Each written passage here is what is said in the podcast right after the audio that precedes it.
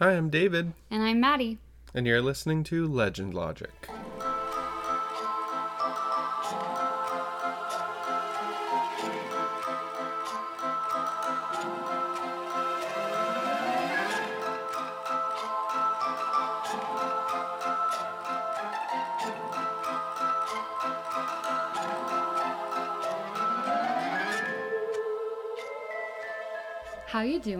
Good. Excited for what you're going to talk about because you're so deeply passionate about this subject.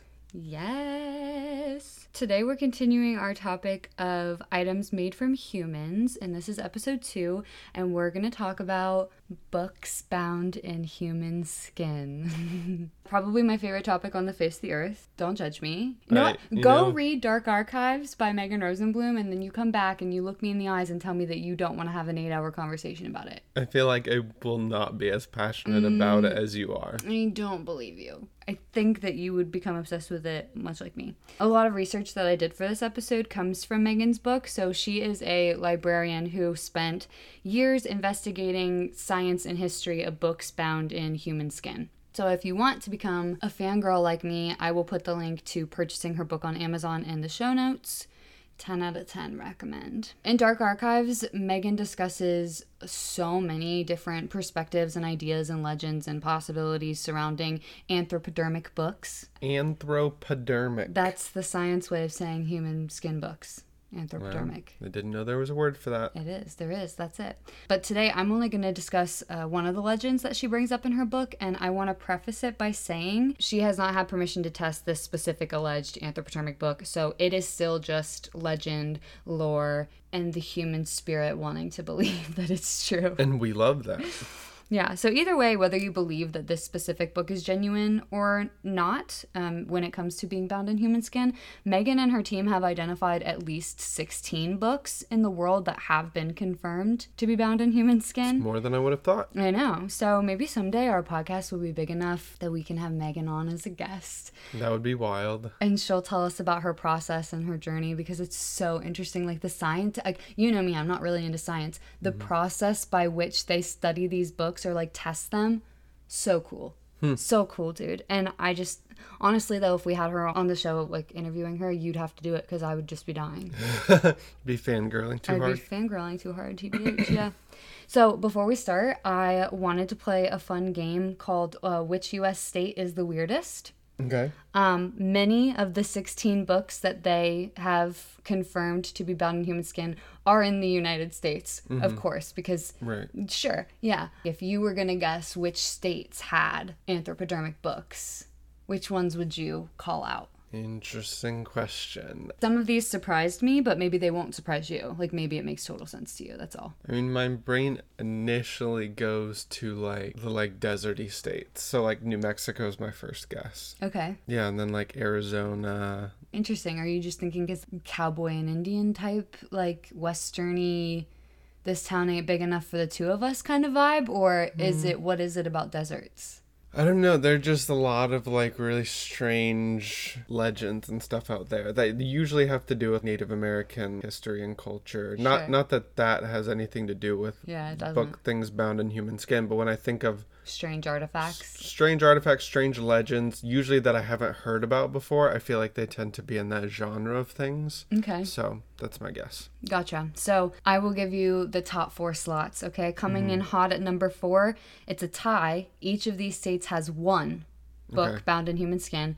We got California and New York. Okay. Number three, that's another tie. Both of these states have two books Massachusetts and Ohio. Hmm. Which I guess I shouldn't be surprised because, like, Massachusetts is, you know, one of the first states. Right, yeah, that's true. Coming in in spot number two with four human skin books is Rhode Island.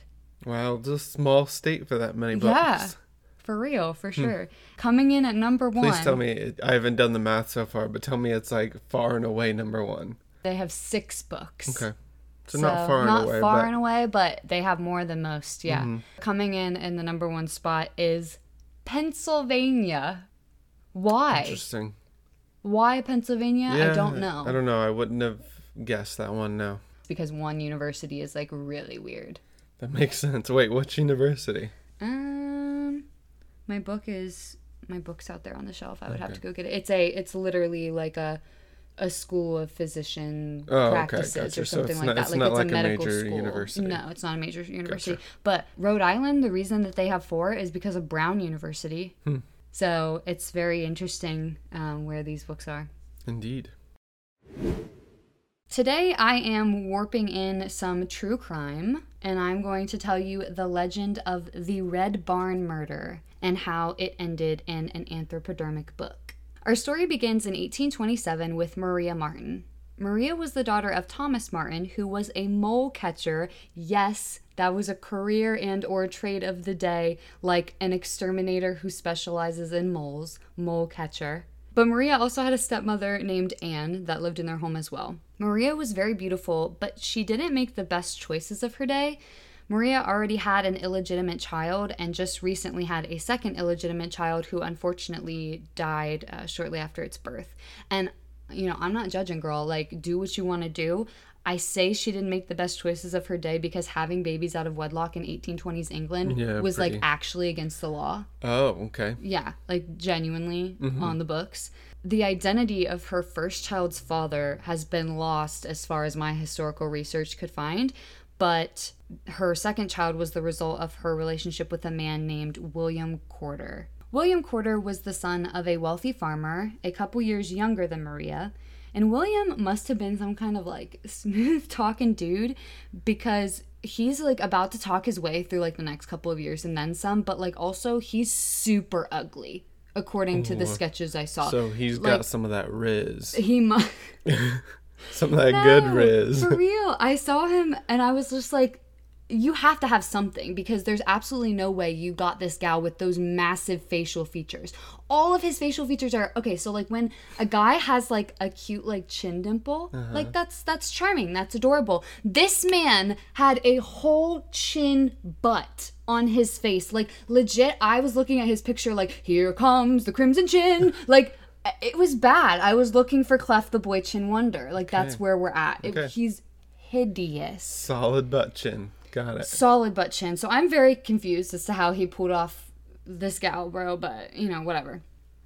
So one day, William comes to the Martens' home and tells them that the constable has discovered that Maria and William had an illegitimate child and that he was on his way to arrest Maria. He specifically said arrest Maria, mm-hmm. but it would be arresting them both. But Okay. either way, you get it. Sure. Um, but don't worry, good old William had a plan, and he suggested that he and Maria ditch the popo, uh, retreat a couple towns over, get and get married in their courthouse, and then come back home. And then when the constables showed up, they'd be like, "Sir, what are you talking about? We're already married. We're already married, sir." Yes. So, as they prepare for this journey, Maria disguises herself in men's clothing to avoid being detected by the constable. But for some reason, she leaves on her feminine green scarf and her earrings and the decorative combs in her hair as though that's casual for an 1820s man. There's no logic given there. It Maybe just, a fashionable 1820s man. Mm, I don't judge. I don't judge a man who wants to wear decorative combs in his hair. I'm for it. So once they were ready to go, Maria's stepmother Anne sees them off and they walk towards the Red Barn where William had arranged for a carriage to pick them up and take them to get married. Little did she know, Maria would never leave that Red Barn again. When Maria was suddenly out of town, William started to keep up this ruse or attempt to keep up this ruse that they had like created a home elsewhere and mm-hmm. she just like wasn't in town anymore. So the neighbors took notice of her long absence and they started asking William, you know, if she was nearby, when she'd be home, how she was. And William seemed to always have some kind of answer. So Mrs. Stowe, a neighbor who lived closest to the Red Barn, asked William about Maria, and William assured her that Maria didn't live very far away. And when Mrs. Stowe asked him if Maria was going to have more children, William gave her a definite no. And like obviously this was surprising to Mrs. Stowe because Maria was still very young, but mm-hmm. William replied with, "No, believe me, she will have no more. She has had her number."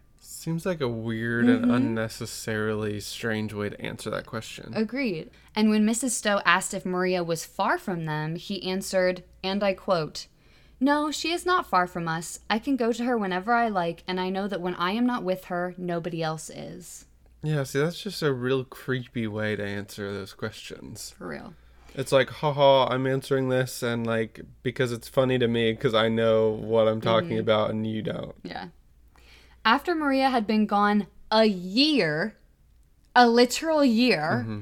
her stepmom was bothered that she hadn't heard directly from her once. Like, she had only gotten updates through William. Even though it was unusual for their socioeconomic status, Maria didn't know how to read and write. So, like, it was strange that they didn't get any letters directly from Maria. Okay. Um, but William always had excuses. He said that she had some terrible growth on her hand that kept her from writing, or he vowed that he would hold that darn post office accountable for losing a letter that he definitely knew for sure possibly Maria had written them once. That like darn postmaster general. as time went on, people began admitting things. Maria's younger brother said that the day William and Maria supposedly went off to get married, he saw William leave the barn alone with a pickaxe over his shoulder. Casual. And William assured the Martens that the boy must be mistaken. Like, it must have just been a neighbor doing their chores. Like, the little lad does not know what he says. I like, don't know. It sounds like a pretty specific description. later, Mrs. Stowe, the woman who lives closest to the Red Barn, Mm-hmm. mentioned how William had borrowed a shovel from her on that same day that the couple supposedly fled to a few towns over to get married. Why would you borrow the shovel? Why? I don't know either.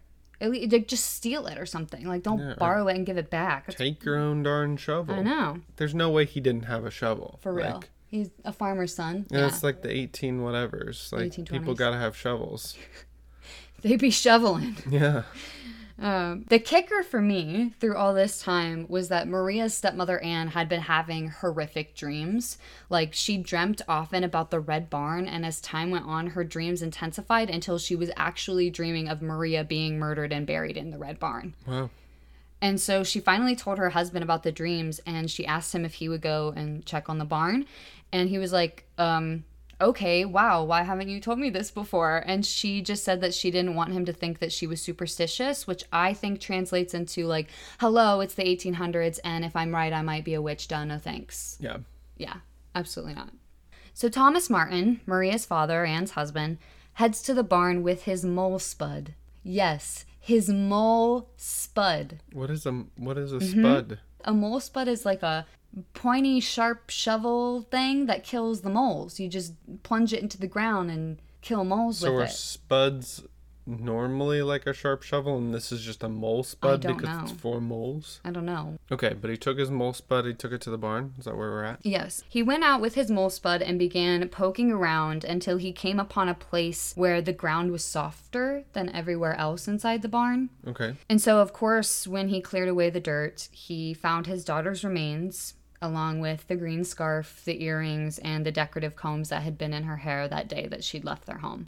Now, the authorities at the time were not used to this. Like, police officer had just become a job. They were not trained in any way. So, this was not something they dealt with often. So, when Thomas Marten called the authorities, they just kind of looked around and didn't know what to do. And they were just like, seems secure. Uh, Yeah, I- do things. You know, they probably kicked some stuff and like Get like one of those dads who checks the Yeah, sturdiness of the mm-hmm. banister of their back porch. yeah, Yeah. gives it a light kick. Yeah, yeah, absolutely. They did have a surgeon inspect the body while it lay in a shallow grave, and then they took her body to a local pub for closer examination. Cheers. Sure, to a pub. They found signs of a gunshot wound to the face and other wounds consistent with stabbing, choking, or dragging. Sounds like a lot. Pretty much immediately, they were on the hunt for William Corder. Right. clearly. Police found Corder in London in the family home of his new wife. Yeah. His new wife, who he had found by placing an ad in the Times Wow. detailing the loss of, and I quote, the chief of his family by the hand of Providence, basically crying like, I just lost my wife because it was just her time. It was just bad luck. Like, mm-hmm. why does God have it out for us? Gross. Yeah, garbage. Garbage person. Anyway, the officers who found Corder asked him three times if he knew a girl named Maria Marten, and each time he was like, No, I know no such person. Like, I have no idea what you're talking about. It's just denying that Absolutely, entirely that just he ever knew her. Never knew her at all. So obviously they arrested him. The second the news broke, the small town of Polstead was bursting with people coming to see the trial. So there were newspaper reporters from all the surrounding towns and even from London, and there were there were impromptu plays put on in the town square, like depicting the crime and all the gruesome details. I don't know how they even had all the gruesome details. I feel like they were probably just making it up. I don't know, but I have a feeling we would have been in that group of people. Oh, 100%. Putting on these impromptu well, plays. I was going to tell you, as a side note, this uh, story is actually a musical now in England. Like it's not in. I don't. I haven't found it in the United States yet, but it's called The Ballad of Maria Marten. Okay. Hmm. Um, so I'll link the site in the show notes because I thought it was super cool, and if anybody in London gets to go see it, that's sweet. Um, there was also a folk legend type song written Okay. and sung about William Corder, and I'm gonna link two YouTube videos of people singing like short snippets of it because it's like hauntingly Spooky. beautiful. Yeah. It's like kind of spooky. Um, they don't sing the whole version; they just like pick pieces out to sing. But uh, I did find the whole version like written out, so I will add that and people can read it. But Cool. it's hauntingly beautiful. The trial began on August 7th in 1828, and so many people had flooded into town that they had to change the rules of the courthouse. So previously, women were not permitted to watch the trial within the courthouse, but once women were pushing themselves against the windows so hard it was breaking glass, or like climbing on the roof in such high quantity that they were afraid for the structure of the building My lord. they had to, you know, lift that rule and be chill about women in the courthouse, which just goes to show you that women in true crime has always been. oh, Bella, that's Always a good point. The prosecution's case was super incriminating for William, and his defense was not very supportive of William. Like, William claimed that he had not been treated fairly by the press, which was probably true, to be honest, but he claimed that Maria had shot herself in the aftermath of an argument in the barn, which is actually impossible because she didn't also stab, choke, and or drag Right. herself. yeah. After deliberating for only 25 minutes, the jury came back with the verdict of guilty, and the judge sentenced him to hang in two days' time. So many people came to see William tried and hanged that they couldn't use the normal gallows at the hanging tree because they would have had to get William through the crowd, and they literally could not. So instead, they broke an actual hole in the side of the jailhouse and built like a platform and gallows right there so that way he could just like walk out of his cell, step up onto something, and be in front of the crowd. Public hangings are weird, man. He literally stepped up there and got hanged immediately because they were afraid that people would try to, I don't know, like grab for him or like, mm-hmm. I guess like at the time, family members of people being hanged would sometimes try to like save the lives of their loved one or something and like disrupt the proceedings. Not that they thought anybody was going to try to save William Corder because they didn't, but maybe they thought like they would try to take justice into their own hands or something like that. But once he was dead and his body was being hauled away, the crowd started pulling apart that stage, that makeshift oh, gallows okay. that they'd made, trying to get pieces of the hanging noose, which was, I guess, like a typical souvenir of the time. Which can you imagine being the person that owns like a collection of nooses? So Of weird. Nooses? Nooses. Because he was a convicted murderer, William didn't get a proper Christian burial. In England at the time, murderers' bodies were donated to science, which is sad solely for the fact that murder and donating your body became so intertwined that nobody would volunteer to donate their body to science. So instead of being buried, William was first cut open down the center of his chest with his skin and muscles peeled back while the entire town paraded by him to gawk at the insides of a murderer. This was a common practice to humiliate the murderer after death so that others might think twice before, you know, murdering their baby mama. So weird, dude. After the crowd was satisfied, medical professionals took over the body, creating plaster casts of his head and collecting remaining clothes off of his body. The next day, medical students and professionals dissected William. A Dr. Creed made a wet specimen out of William's heart and began preparing his skeleton for eventual display in the hospital. What is a wet specimen? Do you remember when I made you in the last episode tell me what part of um, my body you Yeah. would keep and you said my eyes? That would be a wet specimen. They would have to be in a jar of liquid. Okay, for the record, I said I like your eyes, but I would not want to keep them in a jar. I refuse to But to if I answer the made you, you would pick my How would you make me? You would be dead. Oh, I can haunt you. if haunting is real, I am going to haunt you forever until you die too. Why? Not in a mean way. just to be around. Yeah. me. okay, I guess that's all right. So Dr. Creed made a wet specimen out of William's heart, began preparing his skeleton for eventual display in the hospital, and this may also have been the time that they took large portions of William's skin and bound a book encasing the story of his trial with his own skin. Man, people in the 1820s were strange. At the same time, the Red Barn itself was dismembered, and people swarmed to get any piece of that that they could. Pieces of crime history are now called murderabilia, but back then, these people used to be called relic hunters. They would make items out of this history. So, for example, there are these things called snuff shoes. They're for storing tobacco, and people would make them out of pieces of that red barn. So, your tobacco is being held in like a murder crime scene box.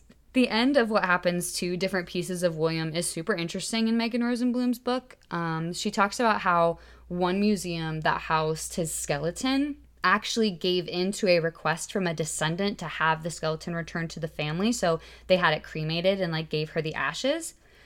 But Megan talks about another museum who has like the plasters of his head and his scalp and ears and the book that's allegedly bound in his skin and some other relics from the case. But this museum actually denied the request of the same descendant, claiming that she was only a descendant by marriage. So, like, no, she had no. No claim to William's remains. So, this leads her into a discussion of how museums select their own rules and procedures and moral codes and what that looks like as history moves forward. And it's really interesting. Again, I encourage everybody to read this book. If I could, I would just buy a million copies of this book and hand them out on the street for real. But that is the story of the Red Barn murder and how William Corder's skin was used to bind a book. Allegedly. So, my first thought is I truly believe that the authorities were never coming for Maria. I think that William made that entire thing up to get her to leave town Oh, yeah. or like show that she was leaving town because when he was like they're coming for Maria they're coming to arrest Maria like bro they'd be coming to arrest you too and you don't seem to be very self you don't seem to be worried about self-preservation at all so that's strange It's a good point. It's not something I had thought of, but yeah likely true. I also was really bothered, and I know we already talked about this a little bit, about the conversation he had with Mrs. Stowe. The one where he was like, No, she's not far from us, and I can go to her whenever I like. And I know that when I'm not with her, nobody else is. I feel like he thought Maria was cheating on him or something. Yeah, he had a like Like a he weird had something. possessiveness Yeah. kind of thing. There was something Or, going yeah, on. or like jealousy. Yeah. I also think, and this might just be my morbid brain, and so I'm sorry for this, but when he was like, I can go to her whenever I like, I was like, that sounds like you're an necrophiliac. Yeah, a little bit. That I, I- sounds gross. I hoped I didn't want to go down that way, but yeah, I thought of that as well. yeah.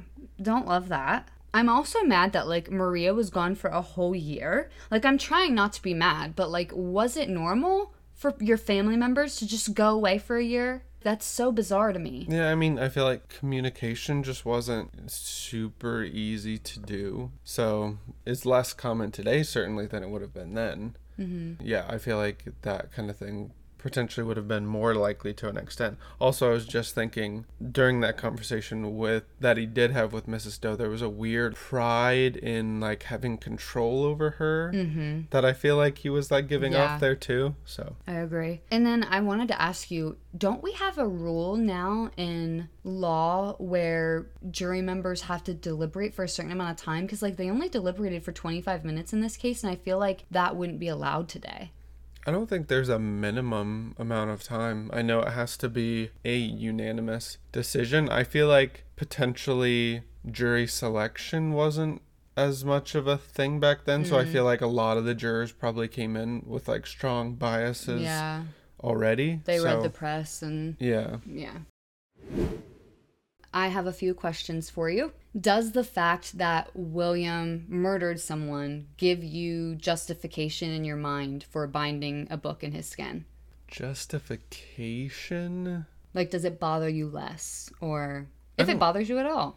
I feel like justification's a strange word for me to think about it as because I don't see the value in doing it, so I don't feel like I need or anyone should need a reason to want to do something that I don't understand the purpose of in the first place.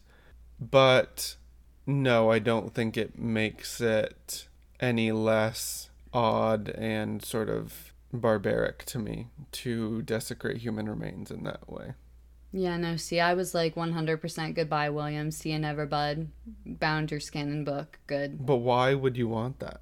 Why would I want? I mean, I don't want to own the book, but like, it does not bother me at all that his That skin was did that. taken to bind in a book. Like, at that point, like, if you murder somebody in cold blood like that, you are an animal. And we bind books in animal skin all the time. That's what leather is. So, if you're going to act like an animal, yeah, I don't care if somebody treats you like an animal. Bind your story in your own skin. Like, that's fine with me. Yeah, I feel like I don't know, it doesn't have anything to do with my like respect for him as an individual necessarily. It's just like it's sort of irrespective of who he was as a person. It's just like But That's- he was garbage. I know, but just desecration of human remains in general is just like it's unnecessary, it's mm. weird, like let's just not do it. Interesting. Okay.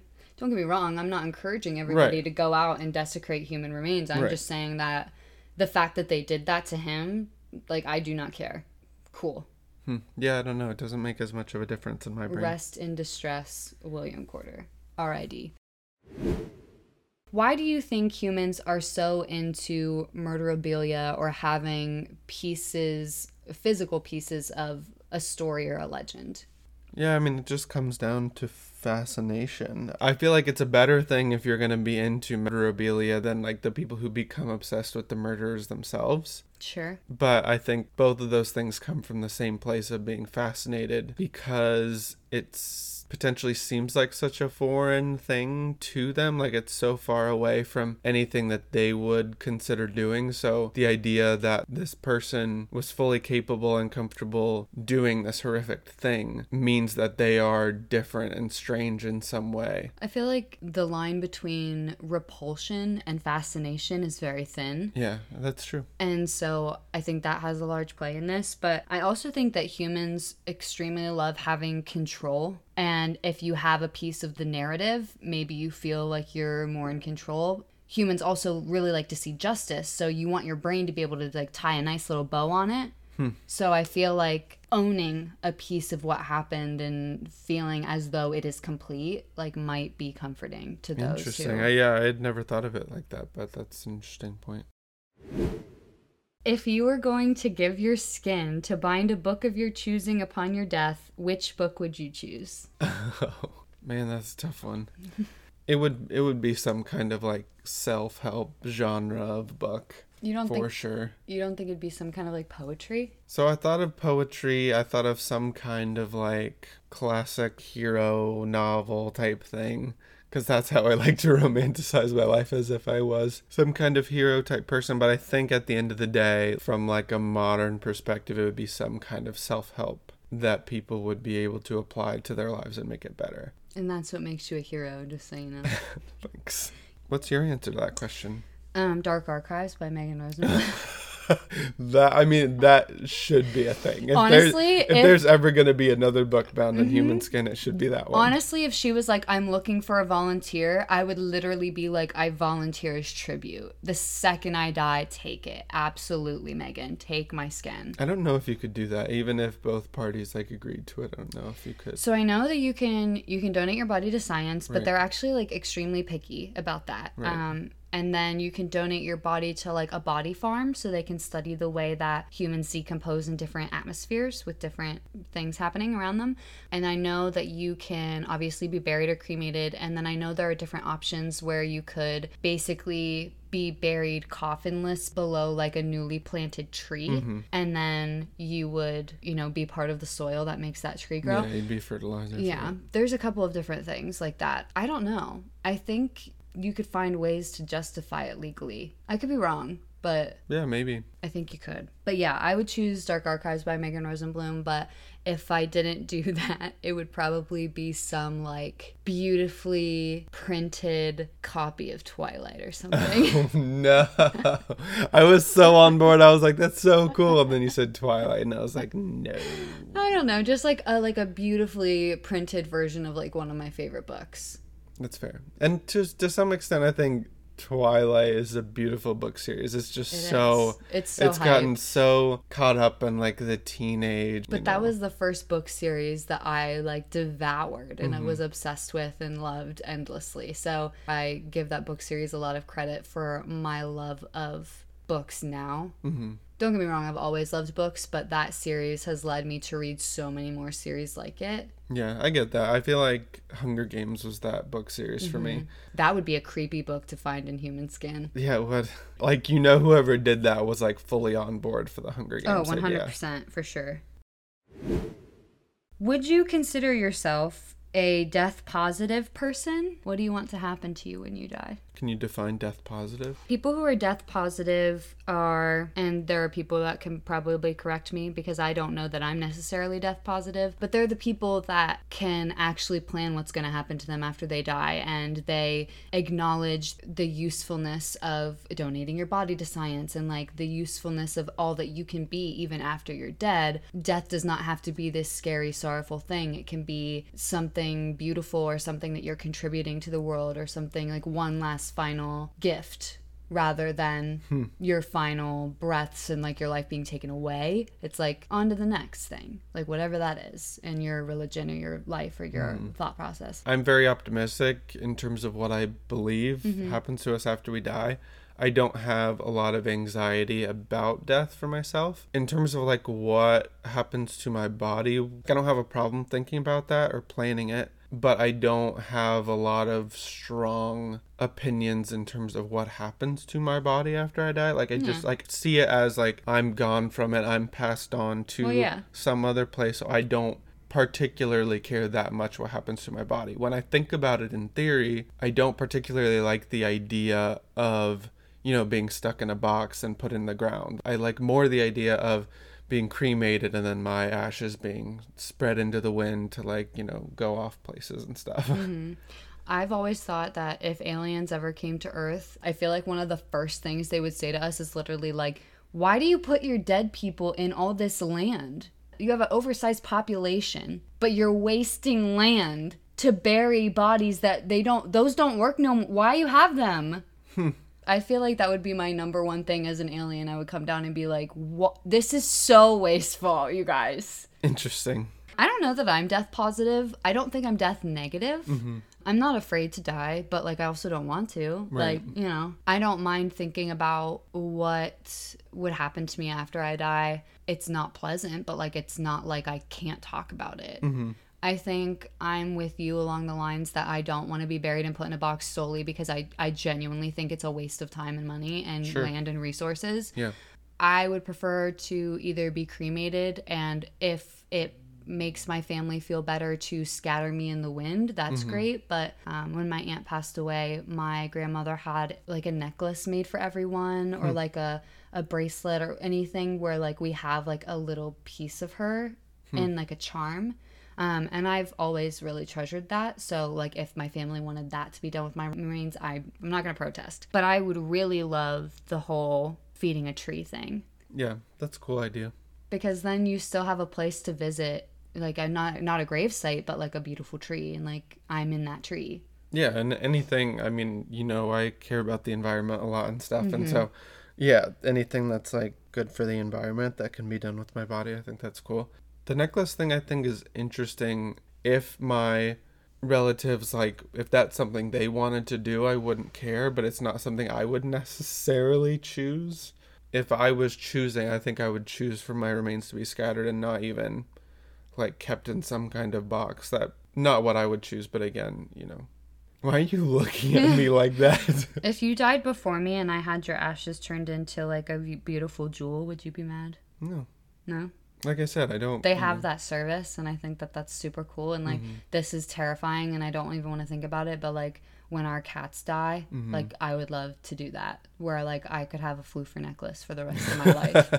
Like, that's something that I desperately want. Yeah. Um, I don't know that I would feel the same about doing it like with you, for mm-hmm. example, especially knowing that you would just rather be scattered to the wind. Like, but I think it'd be really cool to, like, for you specifically, to go to each continent and like release a handful Yeah. on each continent. That would definitely like I think cool. that that would be such a David thing, Mm-hmm. for sure. Yeah. And see, like talking about this, like that makes me happy. Like Mm-hmm. the fact that I could, I could potentially honor you in some way. You Mm-hmm. know what I mean? Like, so I guess maybe I am a death positive person. Like this doesn't bother me right now. Cool. Don't die though, because No. I I won't last very long. Don't No. do it. I have much to do still. You have much. Mm-hmm. You do. Mm-hmm. You have a lot to do still. well, our cats are going to quite literally break down the door if we do not let them out of the other room. Mm-hmm. If you want to follow us on Instagram, you can do so at Legend Logic Podcast. And if you want to email us, you can do so by emailing legendlogicpodcast at gmail.com. Yay. Thanks for listening, and we'll see you next time. Bye.